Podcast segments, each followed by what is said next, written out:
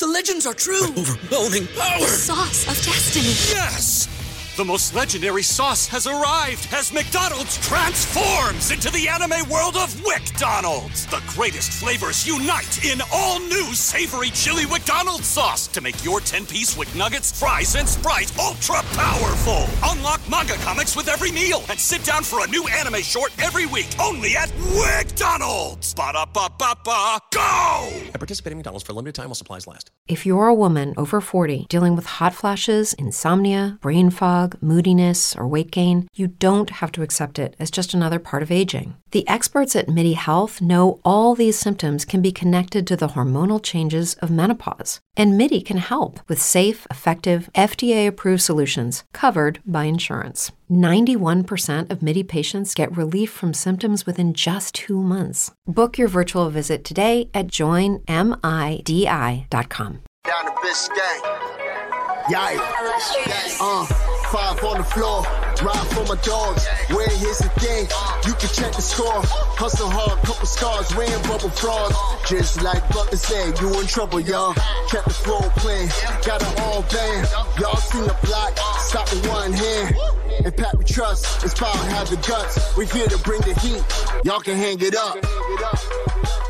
Welcome to Five on the Floor, a daily insider show on the Miami Heat and the NBA, featuring Ethan Skolnick, Greg Sylvander, and Alex Toledo, plus others from the Five Reasons Sports Network. All right, welcome into Five on the Floor. Here's today's floor plan. I'm Ethan Skolnick. You can follow me at Ethan J. Skolnick at Five Reasons Sports. We got Greg Sylvander. You can follow me at Greg Sylvander, Brady Hawk at Brady Hawk 305, and Alex Toledo at Tropical Blanket. The Miami Heat win 106 to 96 in Portland. They all got the moleskin notebooks out uh, and wrote off the Blazers after a very, very difficult first quarter, which was trash. Let's just be fair on this. That's about the best that I can say. Um, I don't know what most of them were doing in the first quarter, but in the second quarter, Jimmy Butler decided to come to play, and he had a stretch uh, where basically had 10 points in about six minutes. And also the passing, the defense, the floor game. I'm going to say it right now at the very beginning here. Uh, he's playing the highest level all around basketball that I've seen him play with the Miami Heat in the regular season right now. And that's with as good as he was last year after the All Star break. It is repeating itself. And we talk about the scoring that he did in the playoffs, lifting this team uh, to the finals a couple of times.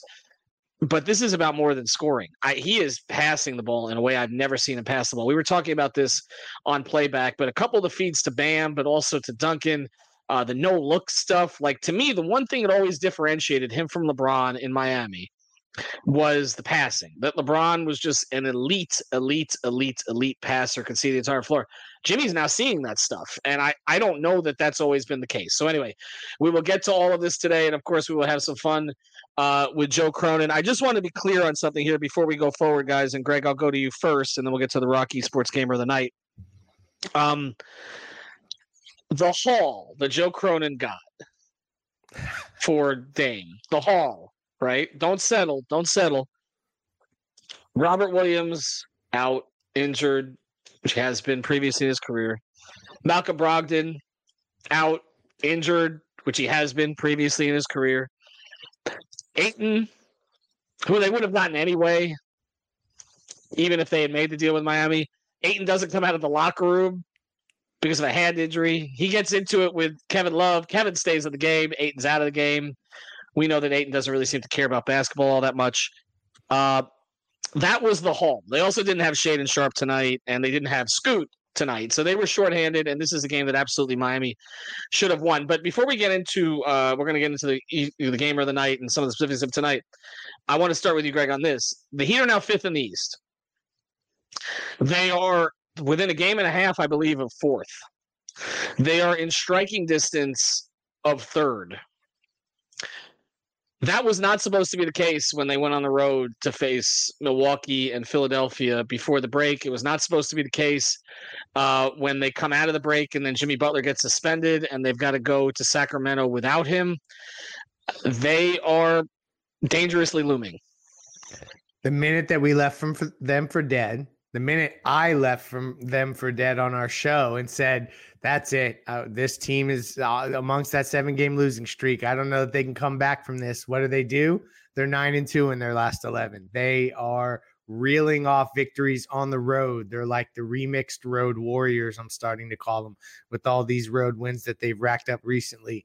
When you saw this stretch of at Milwaukee, at Philadelphia, at New Orleans, at Sacramento, at Portland, and then at Denver still to come, everybody, I think, flinched just a little bit and thought, damn, can we get through that stretch 500?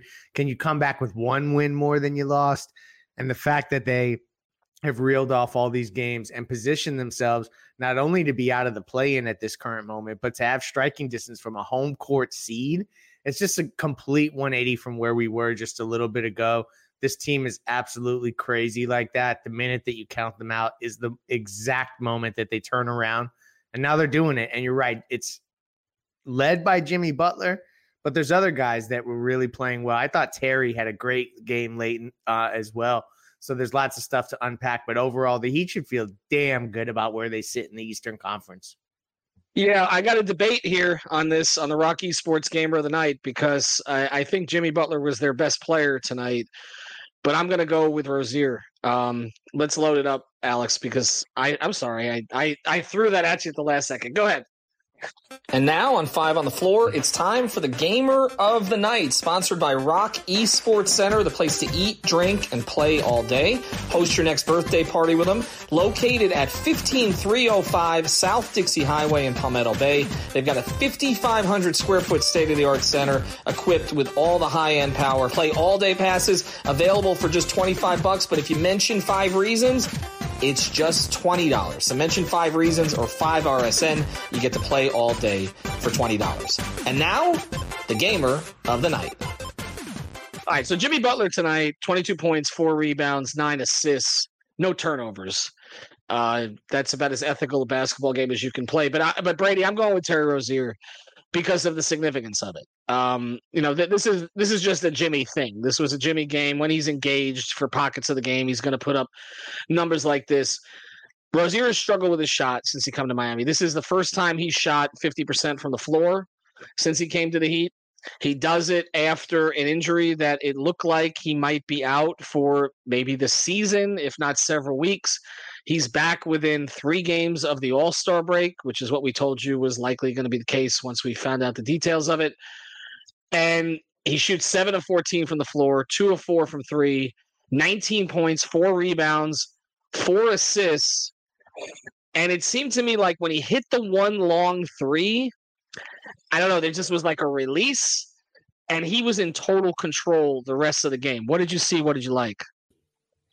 Yeah, I was to say he was definitely the gamer of the second half. Like, like because he, I didn't think he was played that great in the first half. Like, I thought he was still a little trying to f- get some of the rust off. I thought he was still uh, not being his aggressive self as we were talking about at the beginning of that game. There was there was too many pockets where he's running these pick and rolls with Bam, and every time he runs a pick and roll with Bam, he's passing it to Bam, and it got to the point now where the defense is just collapsing under Bam on the roll, where they're like daring Terry to like take shots. He's not really taking a lot of the pull up threes and a lot of the isolation stuff, so it's like it just made it an ugly offensive uh, viewpoint. So I thought it was really big for him just to kind of have that that switch in the second half. I thought he came out much more aggressive, uh, just kind of getting into the paint a little more, being willing to take some of those tough threes. Like the thing about him is like not taking open shots. Like he's a tough shot maker. Like he, he's he's got to be a guy that just takes shots. He just has to be aggressive for himself. It's not really about certain you know, like Tyler's a guy that finds open slots. Like he's really good at finding dead space and finding a way to pull.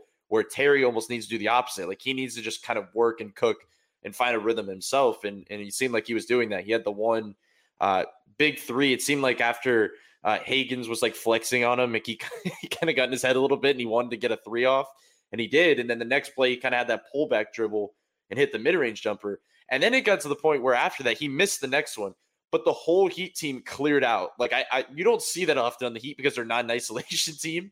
The both like four guys, two on each side, just went to each corner and let Terry just stay in the middle of the floor dribbling and take a tough shot. And he ended up missing it, but it's like you need Terry to take those shots. That's him.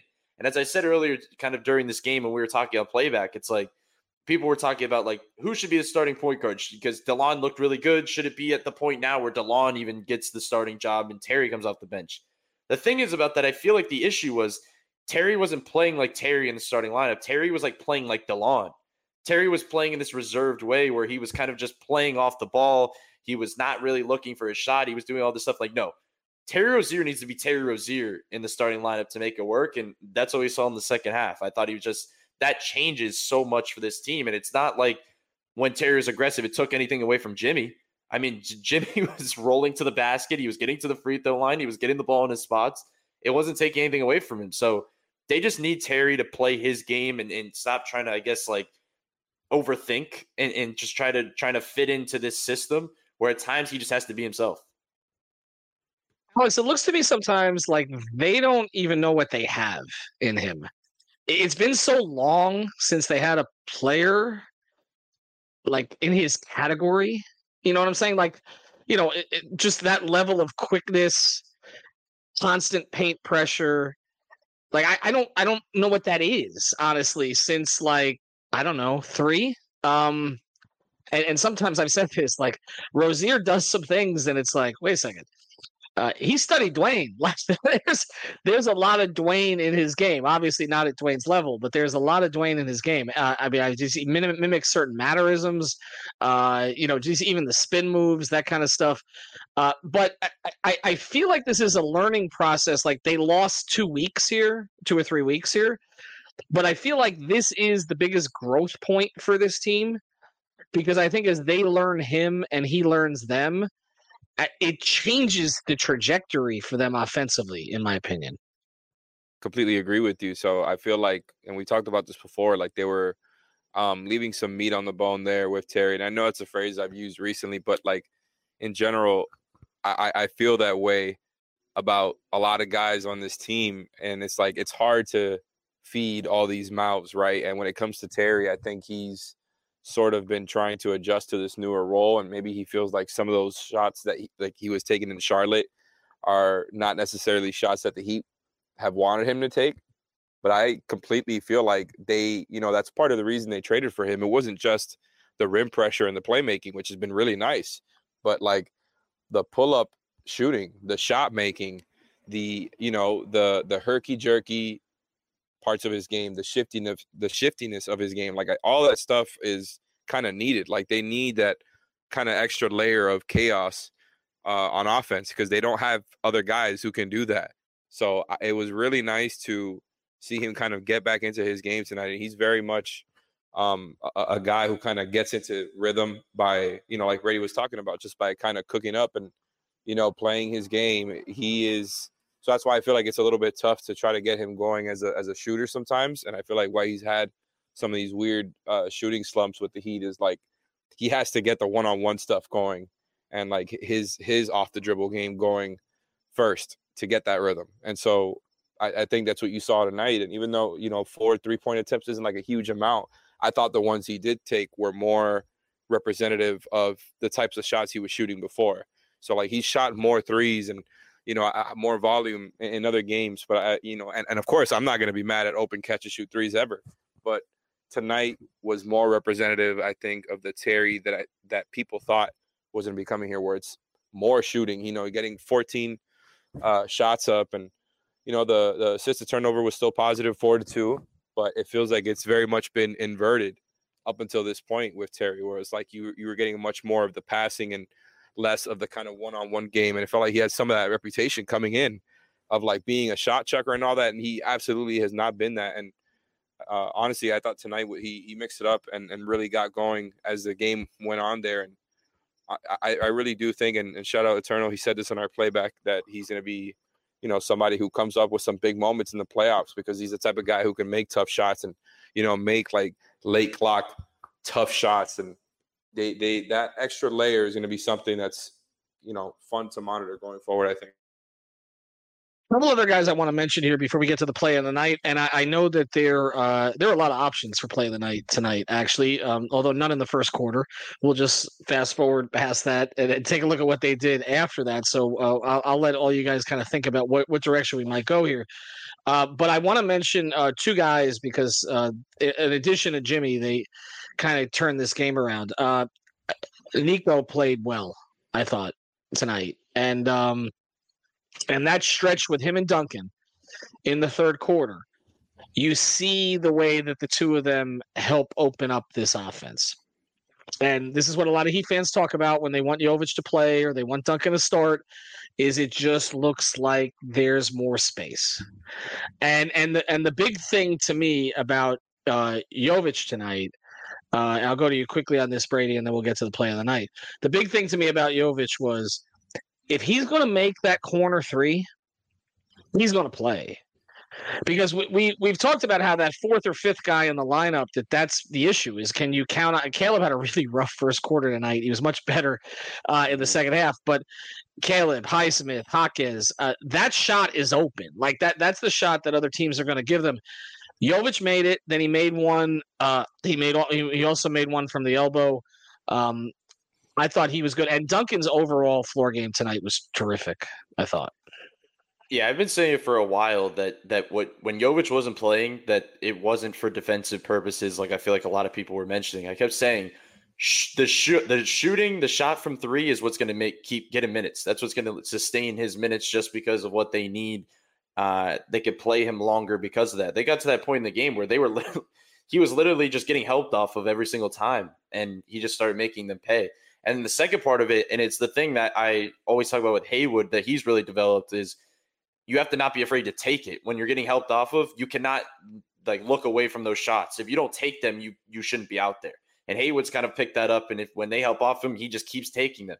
And I thought Jovic did a good job of that tonight, where he was just kind of just continually getting that shot up. And then he had other points in the game in the third quarter where I thought he ran the floor in a game where I thought they needed to kind of push the pace a little bit. Rozier kind of hit him on that hit ahead, uh, that lob where he laid it in.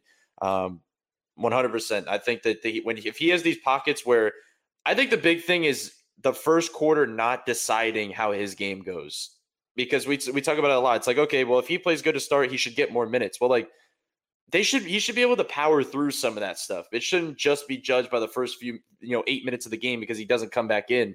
He should have another shot of at least at least kind of showing his impact later on. So I thought that was kind of important in the third quarter. But Duncan as well, uh, I thought had had moments. Caleb, you know, you mentioned the first quarter was rough, but I thought the he has this thing that everybody's talking about with the the hitch going away where when he's like moving into his shot, like when he's in rhythm, he does not have the hitch. But it's also funny because I mentioned before, like I feel like every the last few seasons, the longer they go into the season, the more the hitch goes away. Like the reps go up, and all of a sudden, late in the season, and then into the playoffs they go, and the hitch is like somewhat gone. Uh, so it's just a funny trend. But yeah, it was a definitely I think a good game for for Jovic to not only play well in that third, but also just get the start because I think there was some people that were questioning like after that game the other night or last night, it was like, okay, does Jovic just jump back in there or do they stay defense? Well, it looks like he's going to stay in there. I, I, mean that that's where this seems to be headed because uh, when when Tyler comes back, he'll go back in for Duncan. They'll see how the Rozier Herro backcourt works. But I don't think they're pulling Jovic from the starting lineup now, which means that Caleb's going back to the bench. I and that's not the direction I thought he would go but I, I, do think it's setting up for that now. We'll see. Uh, and again, I, I, think if that's the case, it's going to be short minutes for Jovic, and or maybe one stint each, first quarter, third quarter, um, and maybe he's extended to seven or eight minutes during that stretch. But it does it does seem like he's entrenched there to a certain degree. I, I know which play we're playing. We're picking for play of the night, so let's uh, let's roll it, and then we'll see if it was the same one you guys would have done. And now it's time for the Insurance by Linnette Play of the Night, sponsored by InsuranceByLinnette.com and A Aggressive Insurance Agency. You can reach out to our friend Linnette at 954 581 8800. That's 954 581 8800 or insurancebylinnette.com. That's insurancebylinnette.com with two N's and two T's. Your best play for auto insurance, homeowners insurance, condo insurance, life insurance, or a retirement program. Reach out to Linnette at insurancebylinnette.com. I'll say this: I could watch Delon Wright uh, fight through screens all day long. Uh, I'm not going to be play of the night, but uh, there was there he he caused a 24 second violation basically because of his activity on the defensive side. Again, something we didn't see. They had two needs. They addressed them both. I mean, I know people are going to talk about size, but Jovic may mitigate some of that. But I, I, I, I just think what they did getting Rozier and Wright for Lowry, uh, and and a and a protected first was masterful, honestly. And I and I, I think it's gonna. I think we're gonna look back at it that way also. But to me, the play of the night was the Duncan relocation uh, for the three. Were you, Alex? Were you on the on on playback with us for that one? Do you remember that sequence? I don't at the moment. Which can, can you uh, Uh, it, it? was the- it was the Duncan three, I believe, in the third quarter. I'm trying to replay it in my head, but I'm sure some of the chat uh, will remember where the ball was just popping. I mean, it was. Oh, and yeah, Jovic was in there too, and and uh, yeah, it was early in the third, right? It was early in the third. Four four guys touched it, and then ended up with Duncan relocating Yeah. uh, and making a three. And and I, we I were all again 'cause surprised because like the ball was not moving like that at all in the first half, and then we're like, "Whoa, what's, what's going on?" But it, but it was Jovic and Duncan who kind of created that kind of movement. We didn't see it again in the first quarter. I'm not exactly sure what happened in that first quarter, honestly. Like that was there was just some there was some silly stuff that they were doing offensively, and Jerami Grant was making every shot, and they were allowing uh, uh, they were they were allowing basically Ayton to get to eat on the uh, with offensive rebounds. It did start with Duncan's drive. That's correct. Uh, and that here we go. Ben Ben hit on it. He was on playback with us. Jimmy kick out to Jovic. Jovic touch touch pass it to Jimmy, who kicked it out to Duncan for the three. Jimmy also had a no look pass in this game. I mentioned um, that also. To me, this was the one thing I, I'm going to keep coming back to this. This is the one thing that, like, if you go over what LeBron did in Miami and Jimmy has done in Miami, I'm like, eh, Jimmy as a passer is okay. He's okay, but he's not elite. Like LeBron was elite. Jimmy's passing over the past. I, I'll let any of you guys jump in on this, but his passing over the past two three weeks has been abs. The defense has been tremendous too, but the the passing over the last couple weeks, Brady's been crazy. Can I also say really quickly that I feel like my the play of the night, the other play of the night option would have been the Jimmy defensive play. The as you're hitting at the defense, it was the one where he like literally stripped the ball. The ball was like went to somebody else. He picks him up. He passes to the next guy. He picks him up and then strips him as well. And it was like he is so locked in defensively right now. It felt like, specifically, kind of in that second half in that third quarter range where he kind of went on that run. But it's like this team is revolves around Bam defensively, but when Jimmy is locked in on that end, they're tough because like you could surround him with more defenders and you could kind of play certain lineups that I just think that's kind of a big key. But yeah, the passing, the way he was like looking off defenders, like he had a couple like three no look passes to somebody cutting baseline where he was just looking to his left and kind of dumping it down to Kevin or dumping it down to Delon. Uh, that stuff is huge, and they were really kind of just spamming that Jimmy uh, Bam pick and roll to start the game. Uh, and he was feeding Bam, and they were kind of looking like a ap- actual pick and roll combo that could play together. So I said it earlier too, like on, on playback, that it's like they always have like one or two games in the season where Jimmy and Bam can play together in, in pick and rolls. Like it's just like it doesn't happen often. It'll probably happen 80 out of the 80 or two out of the 82. But like when it happens, it looks like pretty decent. So it just feels like one of those games that's like Jimmy just showing, hey, I could do this too. I don't just I don't just have to score and play defense. How about this lineup that Spo threw out there at one point? Uh, Wright, Butler, Jaquez, Martin, Bam. Uh, you could sub Highsmith in for Jaquez for even more defense if that's the direction you want to go. Love it. You could sub Duncan in. I, I know Alex, you mentioned that. I think to that would kind of unlock that lineup offensively. Uh, he's got a lot of different ways that he Love can go also- now, right? Kevin Love came in shortly after we talked about that uh, lineup as well. They- They, just have a lot of variations that that he can go to with a lot of this, uh, a lot of this different stuff. Let, let's get to you know what? Let's do the injury report because it gives us a chance to talk about somebody like we always do. And now it's time for the official Five on the Floor injury report, sponsored by our friend Eric Rubenstein, the personal injury attorney. Born and raised in Lauderdale, Florida, lives in Miami, went to St. Thomas. He's a South Florida guy and a huge Miami Heat fan. But the important thing is he can help you get your money that you deserve when something happens to you. So reach out to our guy, Eric Rubenstein. Again, ericrubenstein.com or ask about me. I got you on Instagram. And now, the injury report. First thing, uh, I didn't mention this before we talk about Duncan. Good bounce back game for Duncan after he didn't shoot the ball well uh, in Sacramento. So that was impressive. All right, Greg. Uh, Tyler Herro sits again. Um, Rozier back. Herro not back yet. Um, I don't know. Would you just sit him in Denver, let this team roll, and let him come back healthy for the two game homestand? I have a feeling that the fact that they've gone through this road trip unscathed is going to buy Tyler a little bit of time till they get back to Miami. So yeah, I wouldn't expect him in Denver. Um, I think that they're going to take that game as gravy on this trip, um, and approach uh, maybe not approach it that way, but at least from a player management, injury management perspective, treat it that way. So I wouldn't expect to see Tyler in Denver. No, but he's he'll be back soon. Let, let me ask uh, this question to Brady and Alex here. I, I see this in the in the in the comments. It says Tyler Herro is a luxury at this point. Do you guys agree with that? I'm not at that point because I really do believe they're going to need Tyler in certain matchups. And I keep saying that. I keep bringing up specific matchups. Like there's teams like Milwaukee and there's teams like Cleveland that Tyler is going to need be needed to have a big series against. That it's they need him. They I, I really do believe that. I mean, the playoffs run last year is going to be in the back of everybody's mind. The fact that they could still win games without him is on everybody's mind, but they could win games without anybody in the regular season. It feels when you have Erik Spoelstra, they just do it over and over.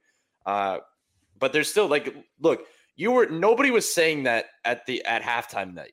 Like the way that that offense looked, it was not smooth. Like the, the fact that Jimmy went on that run and the fact that Portland is a very bad team and a very bad offense made this look a little better. But I, I still think there's at points where they're going to need both Terry and Tyler. They're going to need their offensive punch uh, because you know, I ideally you don't need Jimmy going for 56 in a playoff game.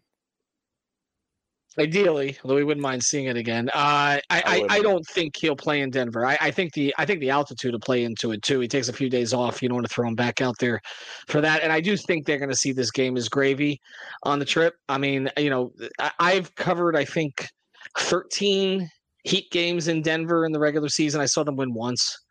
Uh, it's it's just it's just not a place that they win regularly, and I, I don't know that any of us thought they would be three and zero through this trip. I think we thought the Portland game was a win, and they probably you know maybe they get one of the two against New Orleans or Sacramento. So this trip has already gone beyond expectations. Everything has kind of been good lately. I mean, if you think about it, Rozier gets hurt. It's not for as long as everybody thought it was going to be. Delon Wright available. They pounce on him. Uh, the Rozier trade, obviously, prior to that, and then uh, you know you, you just look at uh, you know Jimmy coming back the way he's come back from uh, from the hiatus. Like it does feel like there's a lot of good things that are flowing at a time. Um, and uh, I'll I'll uh, let Greg Alex you you can close this. I mean, at a time where Philadelphia is fading, which kind of anticipated would happen with Embiid, but it's carried in. The Knicks are not healthy right now. They're a different team without without OG. Um, it's really just Cleveland that's uh, you know Cleveland and Boston are playing at this really high level, and because of that, the the three. I mean, Milwaukee's playing better now. They won four in a row, I guess, and they won big tonight against Charlotte. But uh, it, it just feels like everything's flowing in the right direction. The question will now become do you rather be the six seed and avoid the Boston bracket, or do you go for the four or five matchup, try to get home court in the first round? Uh, Boston matchup be damned. And the fact that we're even in that place, I left them for dead during that seven game losing streak. The fact that we're here, um, it's just crazy. And also with these teams in the East free falling, you're so right. They have such an opportunity here to uh, to seize a seed that I think that they look like that they were really careening towards the play in, and now they're not. They are firmly entrenched in this mat in this battle for uh, what looks like potentially home court in the first round. And I think that that should be the goal moving forward. Get that first series under your belt at home, start at home, finish at home. Um, that that would be a real win, uh, I think, psychologically too, for this team to get all the way back up to that seed. And and that's why those who say get the six. If you can't get the three, you get the six, and you don't have to deal with Boston until the conference finals. And I just don't agree with it. You're gonna have to see Boston at some point anyway. You're gonna have to see them at some point. You're going through them one way or the other. Okay, that's just the way that this is gonna go. Mhm. And I don't think they have any fear of them. So if you get them in the second round instead of the third, I don't think. I to me, I I, I don't. I don't think that makes a big difference. I would rather have the home court to get this team going. You've got a couple of new pieces who've not been with this team. Jaquez is going to play his first playoff game, right? You've got Rozier for the first time with you. I just think they'd be so much better off, even with the way they played on the road lately. Obviously, winning five in a row uh, at home. Uh, Alex, I'll, I'll let you close on this. Um, gi- give me a path to winning in Denver. Oh God, toughest question of the night. I'm I'm not looking forward to that game. Like you mentioned, like them playing in Denver for as long as I've been watching the Heat has been a scheduled loss, no matter how you know good or bad they are, and they're the reigning champs this time. So I don't have high expectations for it, just because of you know the the historical aspects of it and how good they are. But really, the path, I guess, is just low turnovers, right? That's that's a that's a path pretty much Well, to let, let, let, let, let, let, us start with 13 on that because uh, he can, Bam can't have six turnovers against Denver. That that'll Yeah, be a and- 20 point blowout.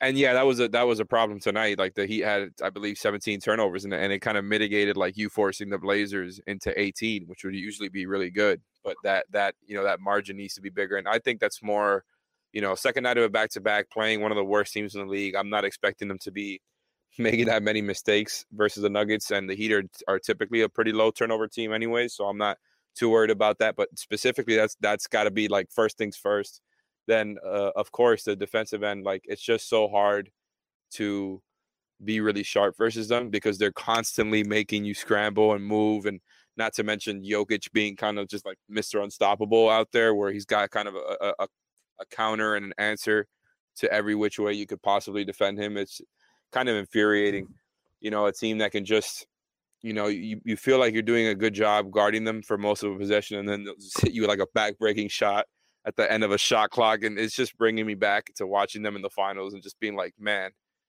this is a team that's hard to um, scheme up like problem.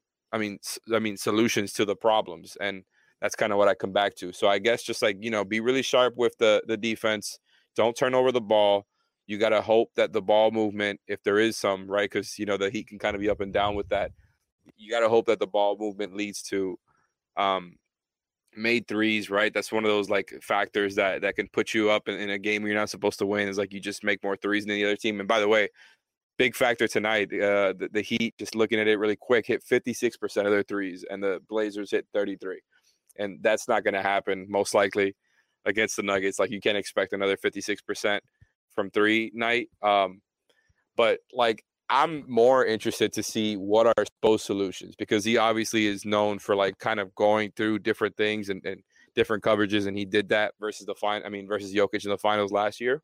So I'm interested to see what he leans on. Wouldn't be surprised if it's just like 70%, 70% zone as we've seen as as of late. But um, you know, I just think there's a lot of different ways they can go with it, and it's a completely different roster. So to me, like the Nuggets game is more like a, a curiosity thing for me, uh, and, and less of like, okay, this is what they have to do to beat them, because I'm not really expecting a win, to be frank. I want to I want to get back to one thing we were talking about as we close here. Um, the seven game losing streak. Okay. I believe Spo is serious when he says he liked it. As as crazy as that is, like because coaches will say that stuff, but they're not psychos. He is. I I really do think that they needed. I go back and look at those seven games against the good teams.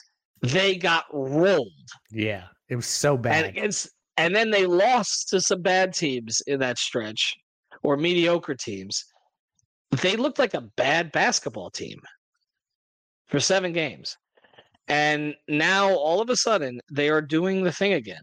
They they're they're they're they're doing the thing again. Like you have a situation where you don't have Jimmy and Hawkins goes out gets you 20 plus, right? Takes over the game when he has to take it over. And he didn't even do anything tonight. Right. And again, it's a bad Portland team, and it's going to remain a bad Portland team.